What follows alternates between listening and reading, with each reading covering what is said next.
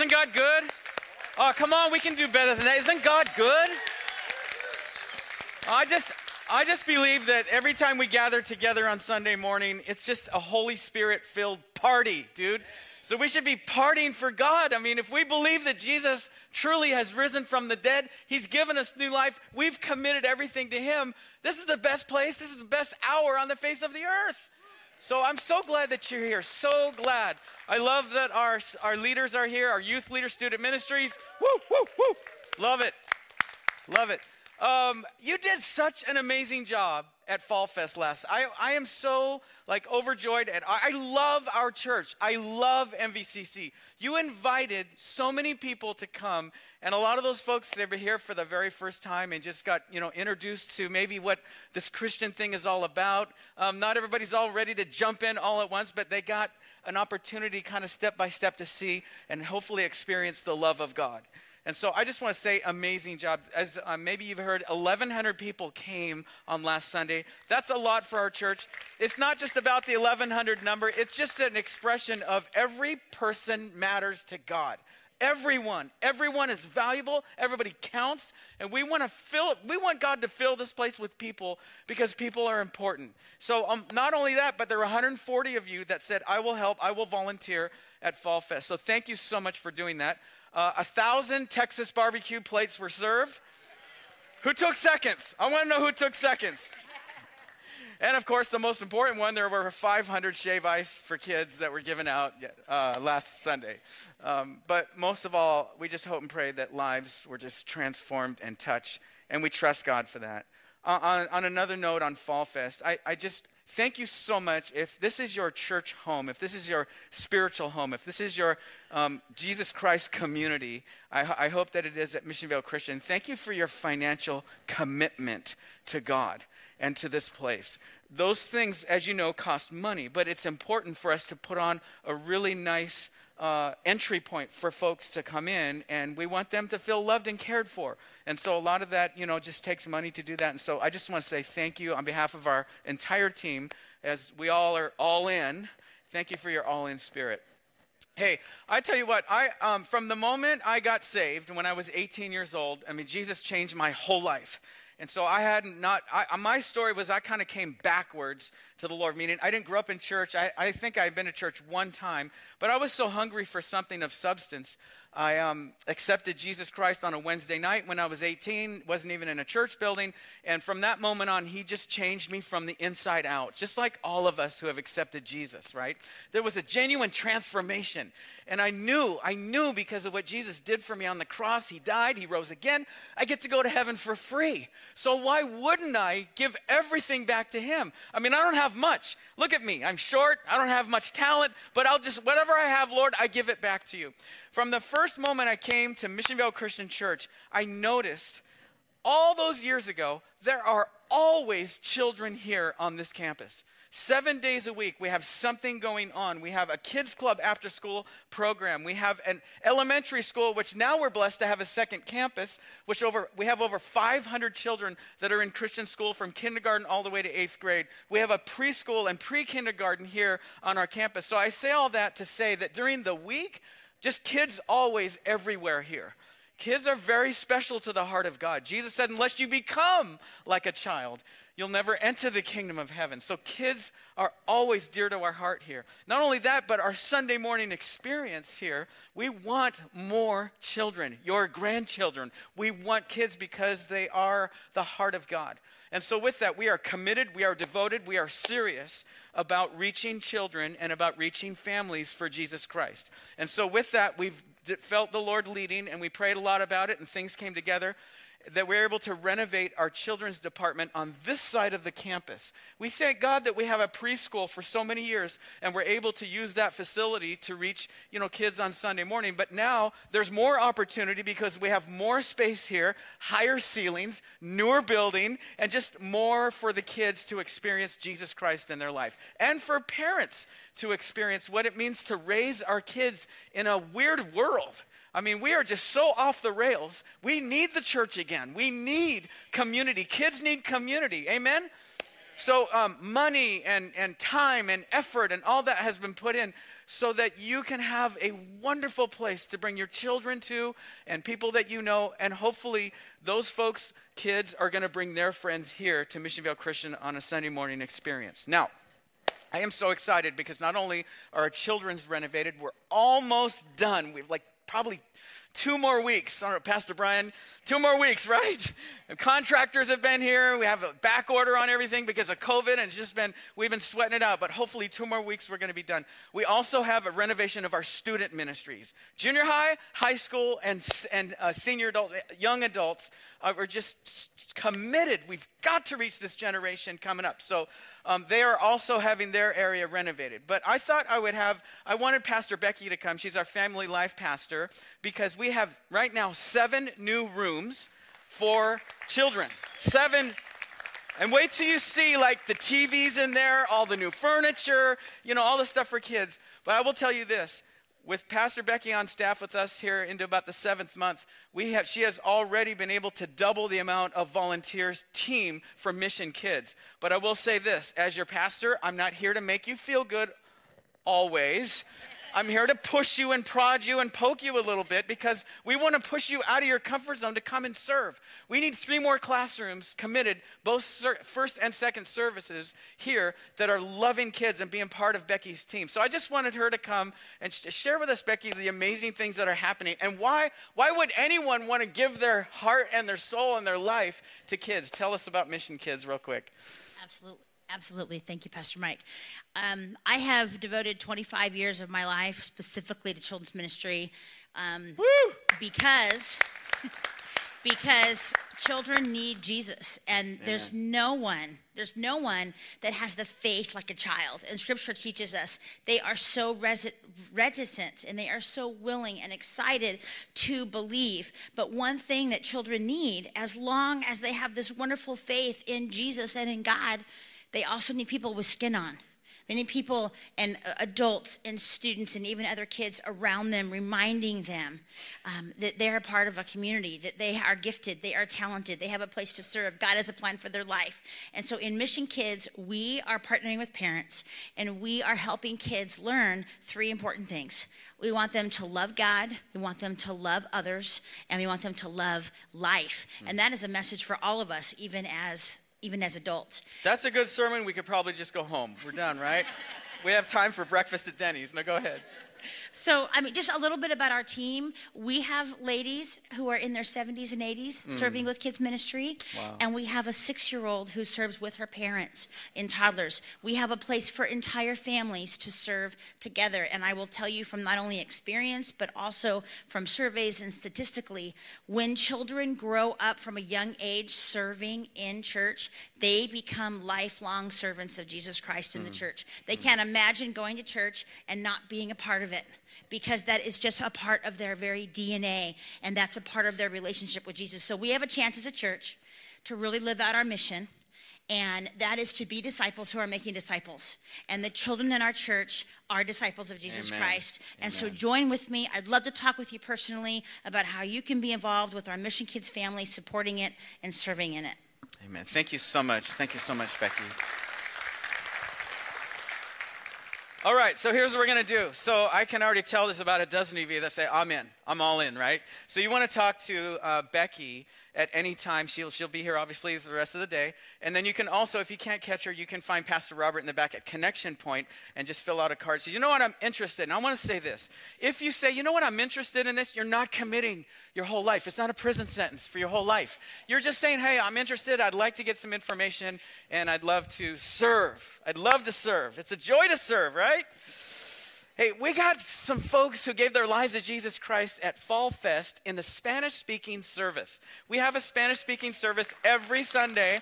Pastor Julio leads that. We're grateful that we get an opportunity to reach all ethnics. And so there are fo- three folks who gave their life to Jesus. They're getting baptized today. Isn't that great?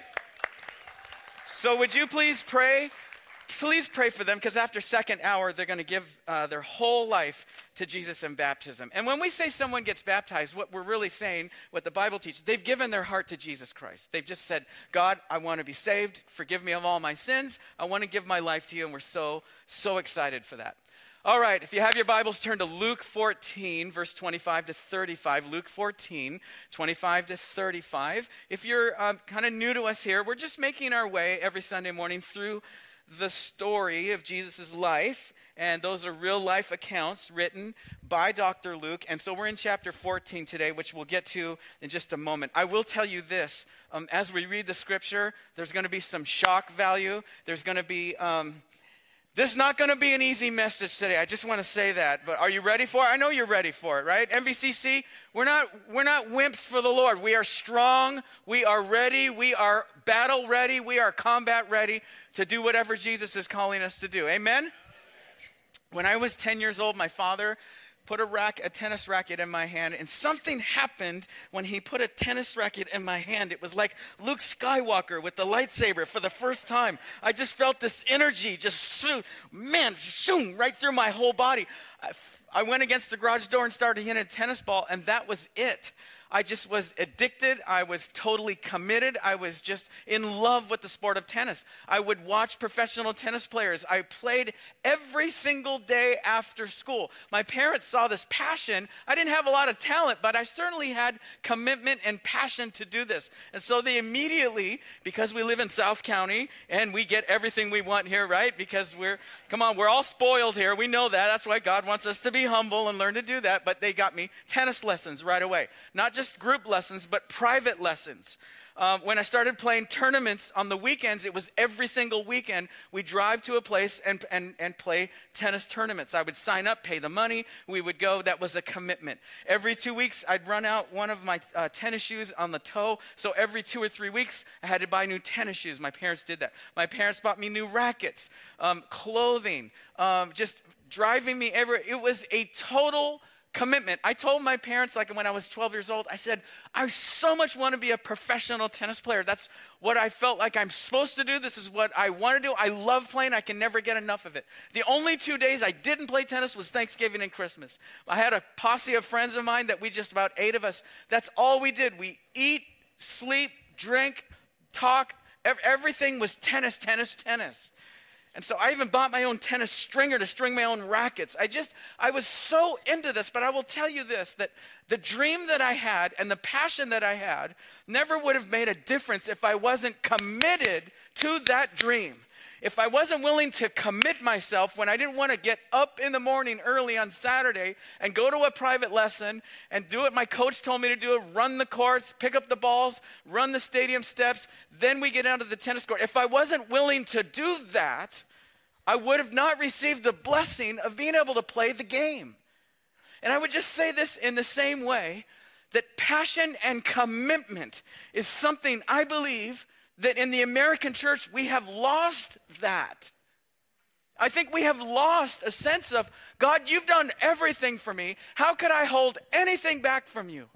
How, how could I not put Jesus Christ number one in my life? How, how, could I, how could I allow other things to be the other gods of my life where it says in Exodus, in the Ten Commandments, thou shalt not have any other gods before me?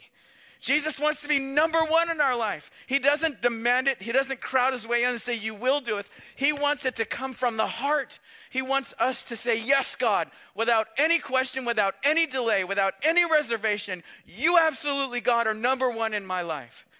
That is what he's asking of those who have received him and who are called followers of Jesus Christ. There's no half hearted commitment. There's no when I get around to it. When we accept Jesus, we didn't accept Jesus to be a part of our life. He is our life, He is the central place of our life. If Jesus is not the central place of your life, it's, it's hard to be joyful and understand every blessing that God has for you. My hope this morning as we read the text, because I believe there's power in the Word. It's not what I say, it's what the Word of God says.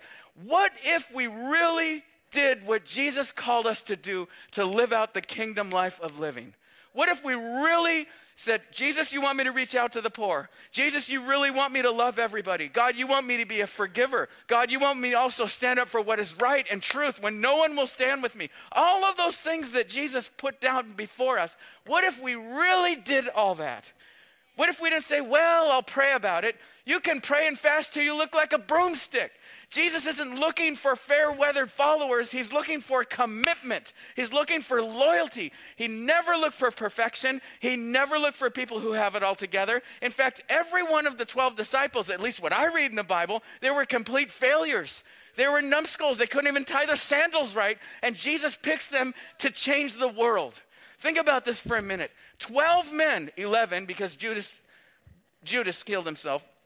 11 of them, and then Matthias came in. Now we have 12 men. Think about this. If they would have not been committed, if they were not all in, if they were not devoted and loyal, not just tip their hat to Jesus, talk about Jesus on a Sunday, maybe throw a few bucks in the offering plate, if they were not totally committed, we wouldn't be here.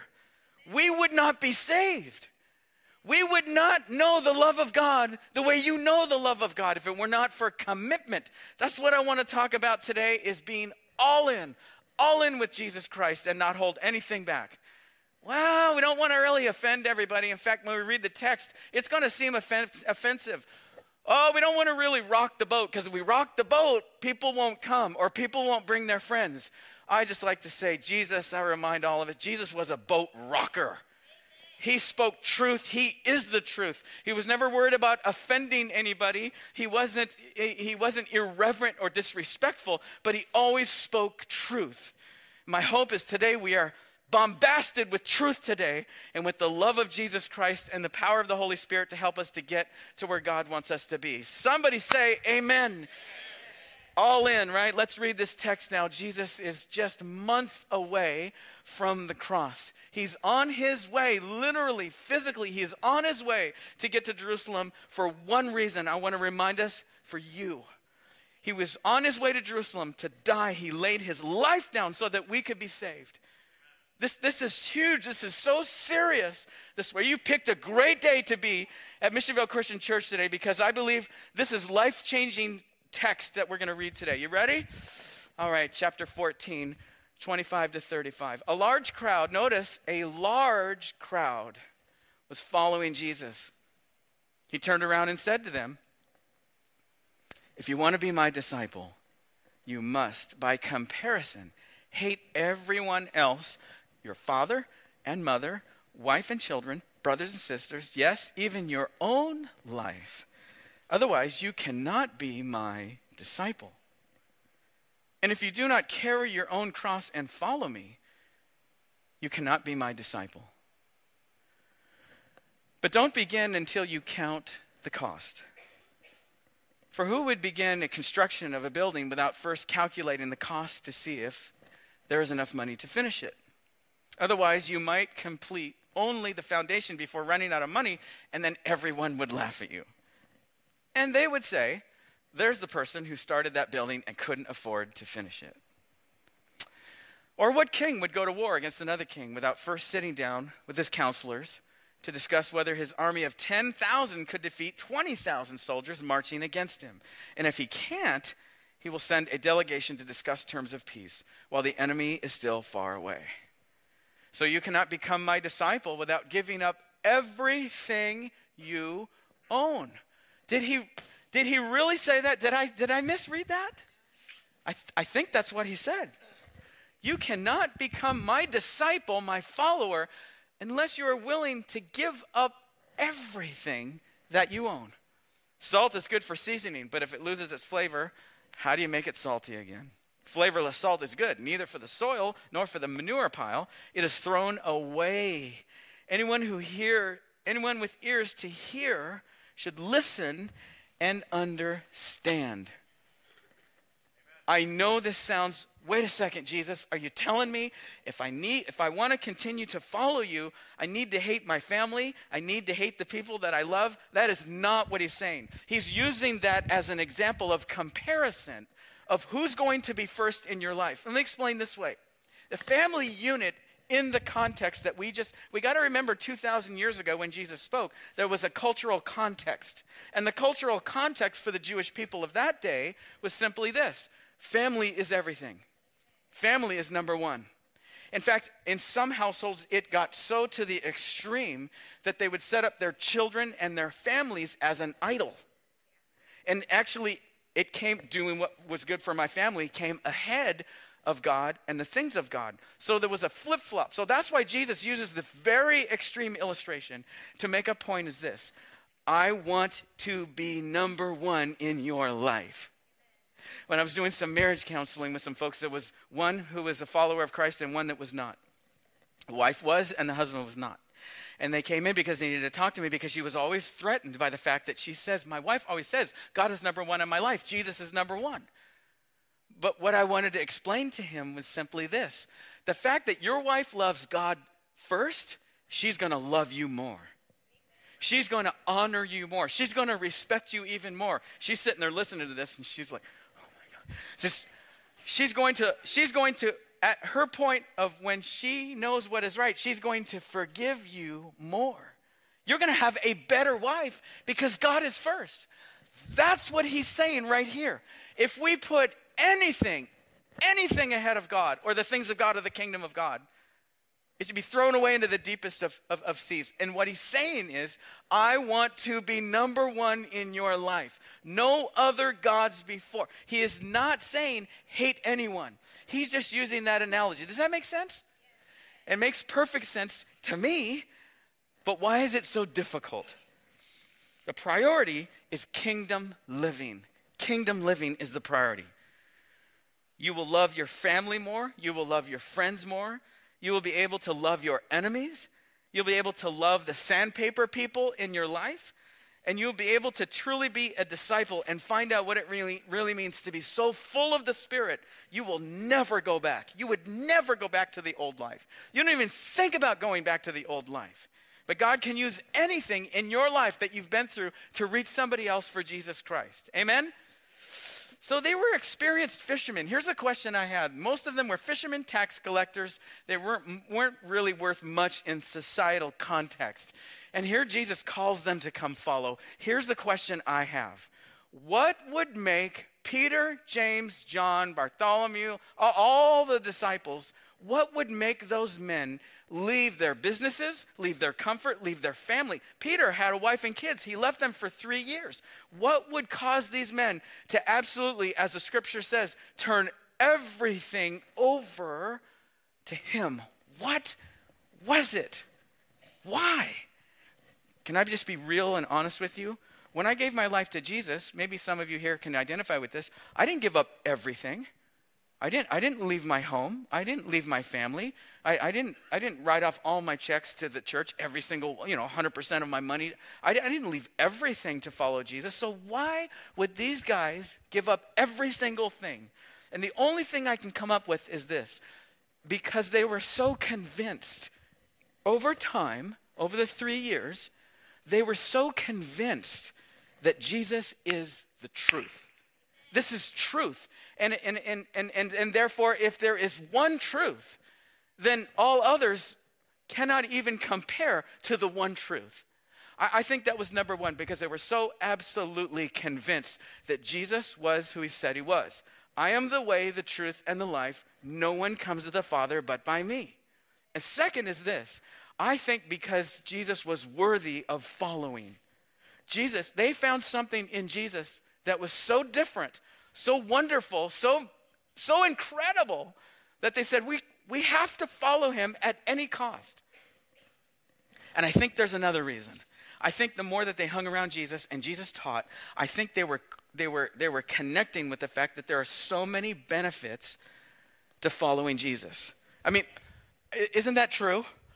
I mean, the fact that he gives us grace, think about this for a second. He gives us grace he gives us freedom. He gives us forgiveness of sin. Think about this guilt is gone, shame is gone, internal isolation is gone. You are loved. You have joy. You have peace, patience, kindness, goodness, gentleness, faithfulness, and self control. And those things are all for free.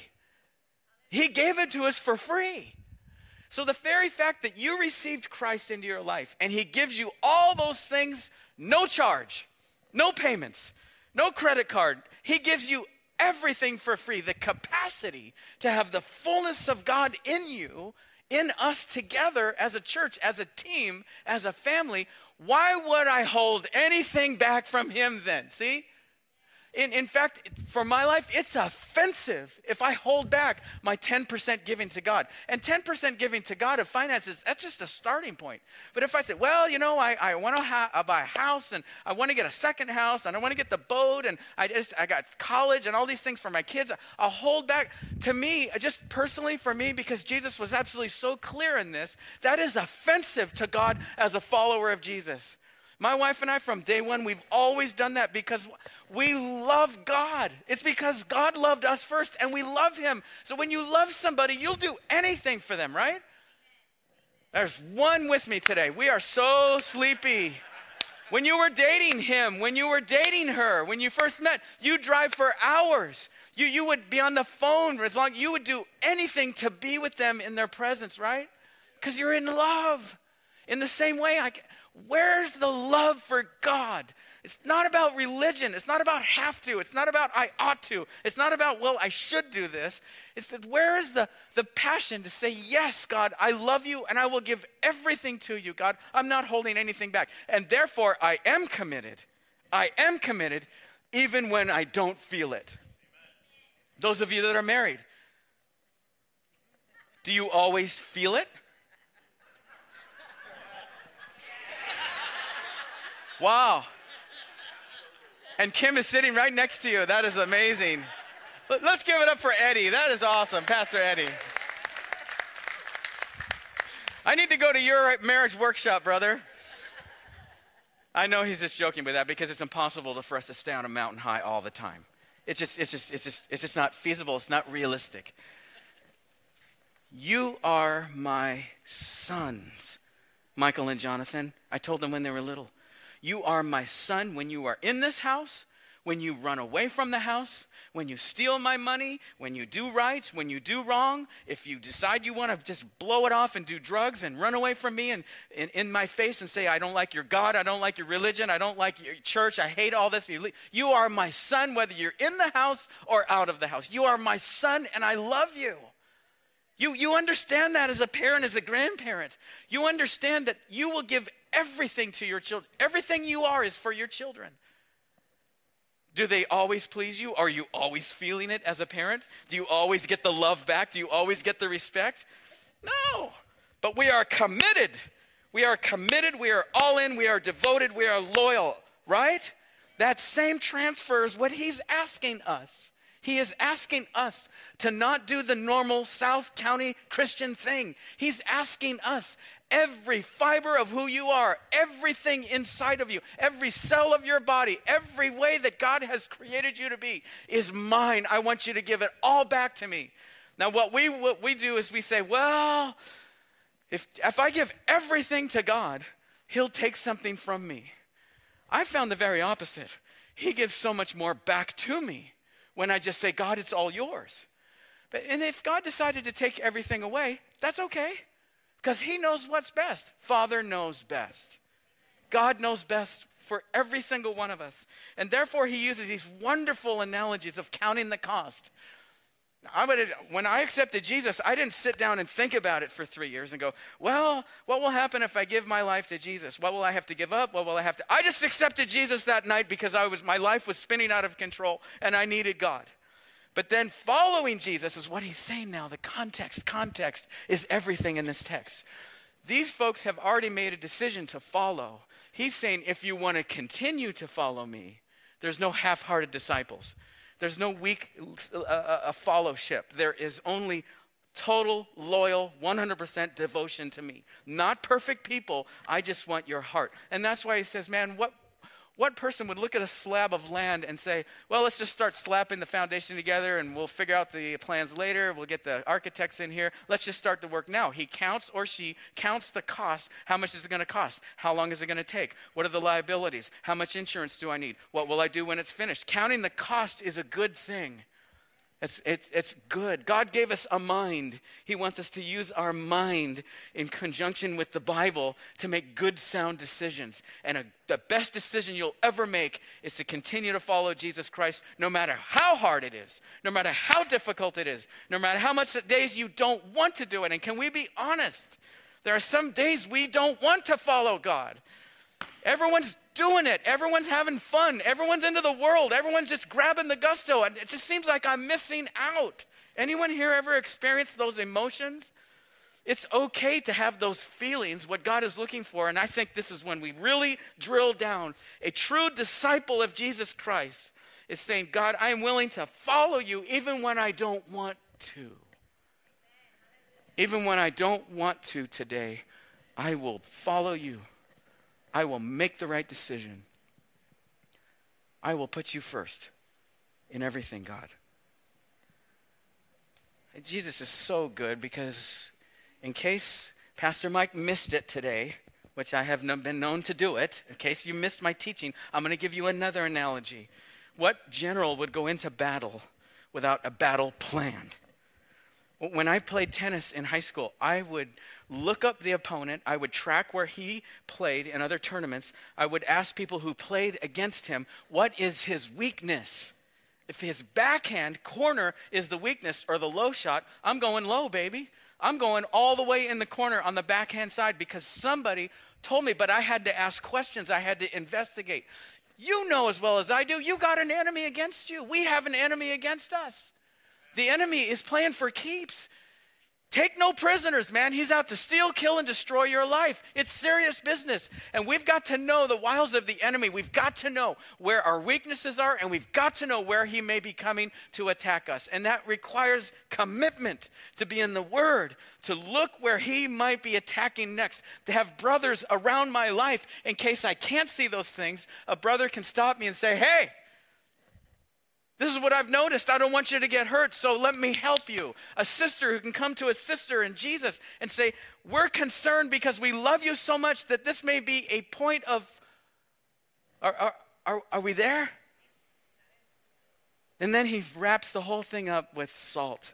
Such a wonderful analogy because in that day, salt, salt was, much, was used much differently than we use it today. We use it basically for seasoning or the taste. They use it as a preservative.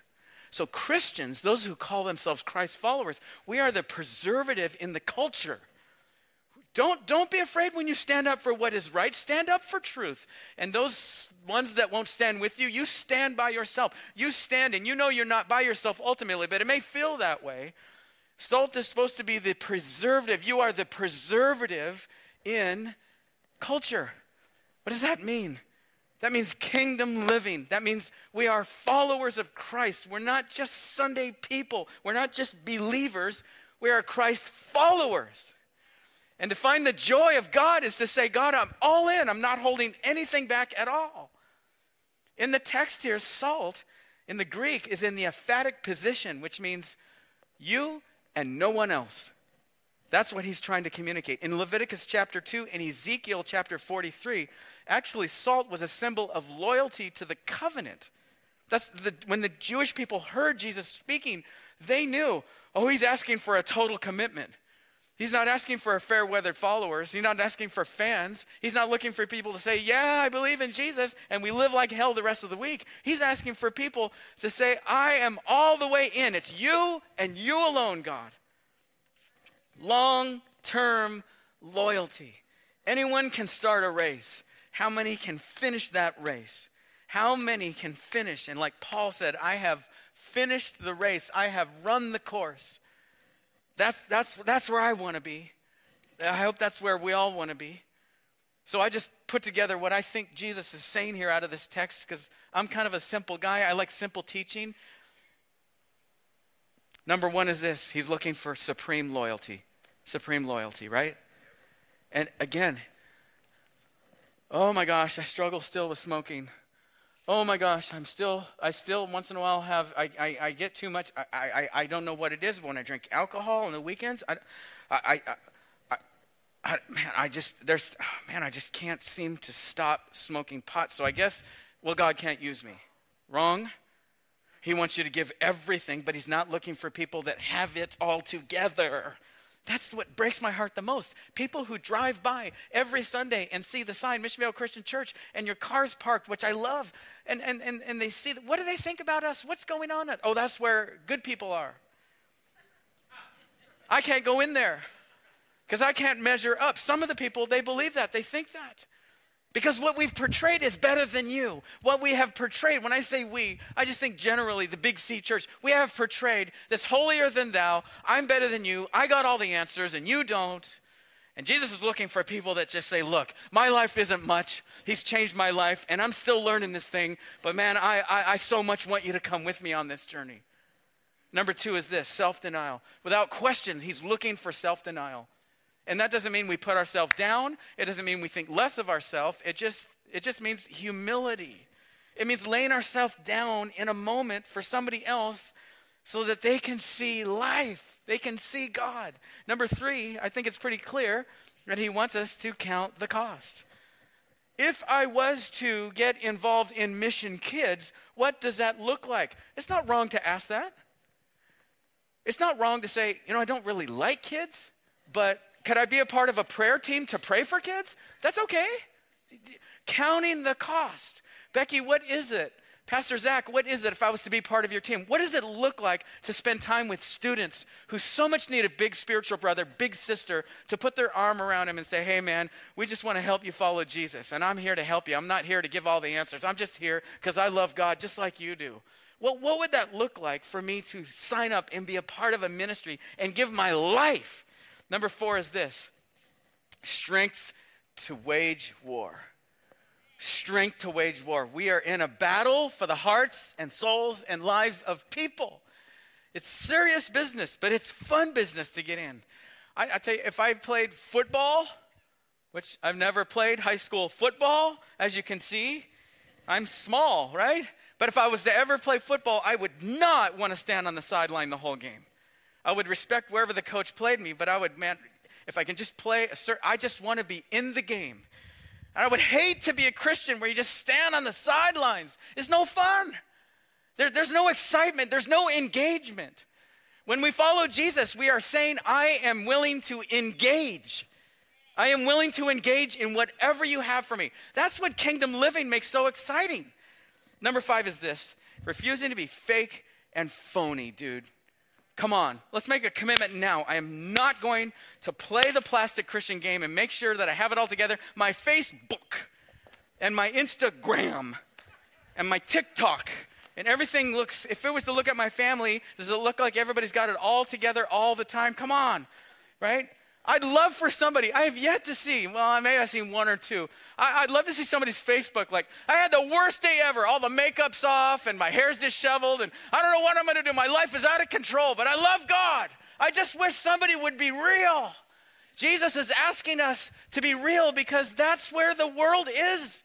They, I'm not asking us to participate in the wrongdoing. I'm asking us to be able to identify and say, I will live my life like Jesus with authenticity. That's why people flocked to be around him because he was real, he was authentic, he was down in the streets with people, he was with those that were hurting and dying, diseased and demon possessed. He was with them. He didn't say, Hey, I'll be in the high tower in the synagogue over here. If you need some help, you can catch me here by email, you can get my Instagram, or you can just walk in and make an appointment. Maybe I'll have time for you. He was down in there rubbing against the sores of a little boy who didn't have any place to go, and his father had tried everything possible. His son was racked into, with demons and thrown into the fire, and nobody could do anything. And Jesus says one word come out. Two words come out. And all of a sudden, things are changed. That's the way I want to live my life. That's the way I want us to be at Mission Viejo Christian a disciple that's all in, disciples making disciples. We don't want just crowds. Anybody can get a crowd. We want disciples and 10 people who are all in versus 100 people that are standing on the sidelines. That's what we want. Somebody say all in. Come on. All in. Casual or committed? We have um, one of our elder elder team here is Pastor Surik. He's on um, our elder team. here at Mission Viejo Christian Church, and they came to us. God brought he and his wife Ellie to us years ago.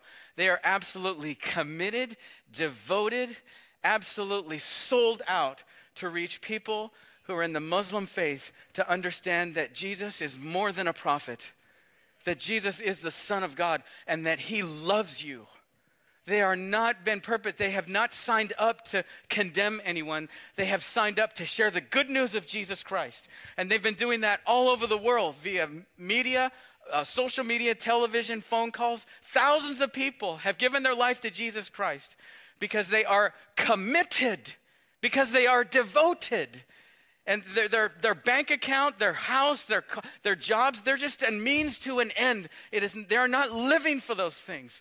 And these folks are the most happy, content people I've ever met in my life because they are absolutely devoted and committed. They are all in. And I know his heart is to say, Thank you for Mission Viejo Christian. Part of the money that you give, a percentage, helps to go to projects like this. People are getting saved all over the world that we may not even know about. Well, we trust God because we are devoted to being a part of the same work that he's part of. Amen? I, I want to share with you another family.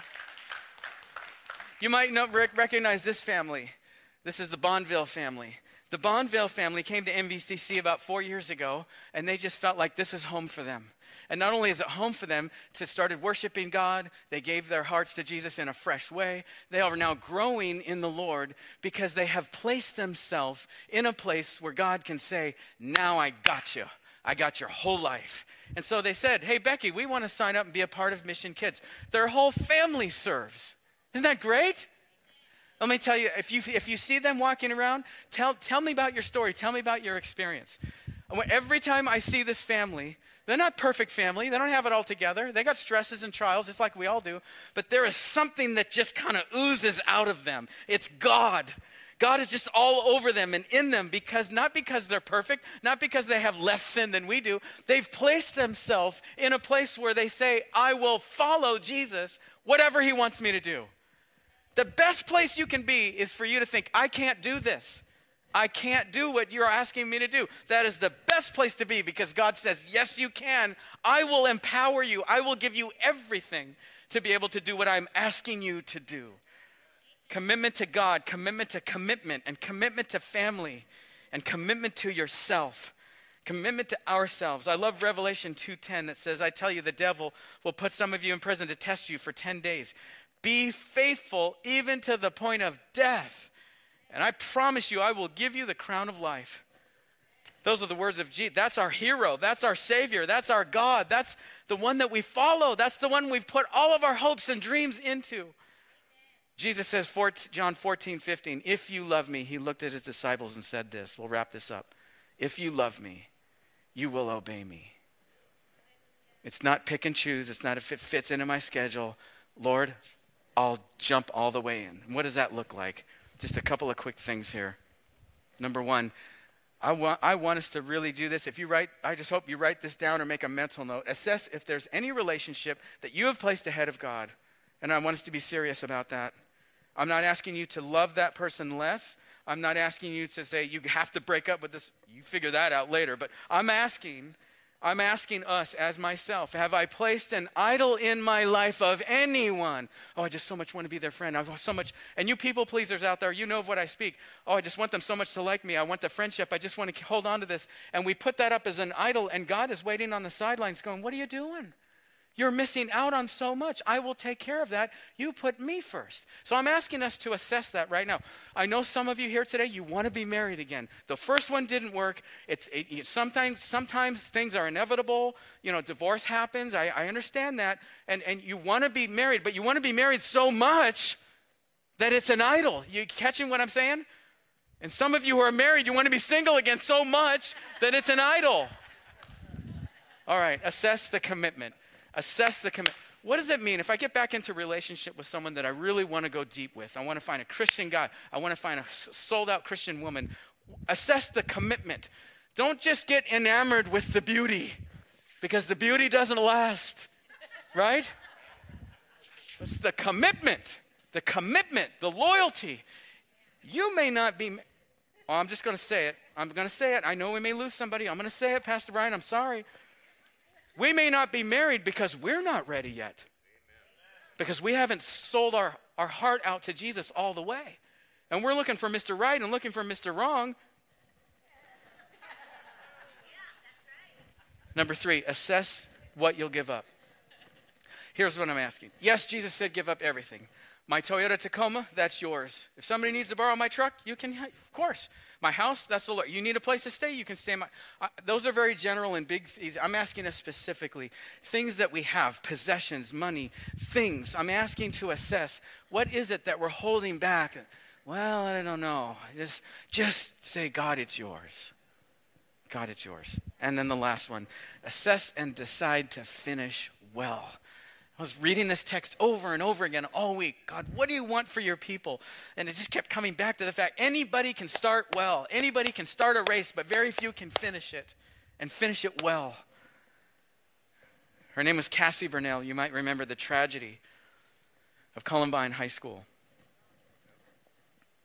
She was a Christian, she was a Christ follower. She wasn't just Christian, she was a follower of Jesus Christ. And that wicked, ungodly, sinful person who decided to go in and shoot up innocent lives took a gun, and put it to her forehead, and said this Do you know God? She said, Yes, I do. He pulled the trigger right on the spot. There's a book that was written about her life called She Said Yes. What I didn't know until years later, I read that at her memorial service, a church not big enough to hold all the students, all the family, faculty of her school. They had it in the stadium in the local city. The pastor who led that service for Cassie Bernall at the very end, talking about her life, mourning the life of somebody who loved God with all her heart, asked for an altar call for people to come to Jesus Christ. Almost the entire high school gave their life to Jesus Christ because one, think about this, one person was committed till death do us part. That's what I'm asking us for. That's what I want at Mission Viejo Christian. That's what I want for us. That's what I want for you. Amen? So, this time of communion is just a very, very, you know, I, I, wish we could spend more time at this, but for the sake of, you know, our children's and we got another service coming, but for the service that we do have here, the time that we have, I really want to encourage you if you're a Christ follower, inside the seat back in front of you, there's a cup with some juice, and then there's a, a wafer there and a bread. And I, I just want to ask for us one thing. When we take this, this Lord's Supper, when we take the communion, I want you to ask the Lord. First of all, thank you, Jesus, for laying down your life. Is there any area of my life that I have not laid down for you, God? God, our hearts are sincere our hearts don't want to hold anything back from you today. And so, God, in this very timely moment, this precious moment that we get to remember your love, the cross, forgiveness, God, we are asking for strong conviction. We are asking God for out of that conviction for you to bring hope. We ask it in Jesus' name. Thank you so much for joining us at Mission Viejo Christian Church. Just know that we always have live services here every Sunday at 9 and 11 a.m. We'd love to have you here, and we'll see you next time.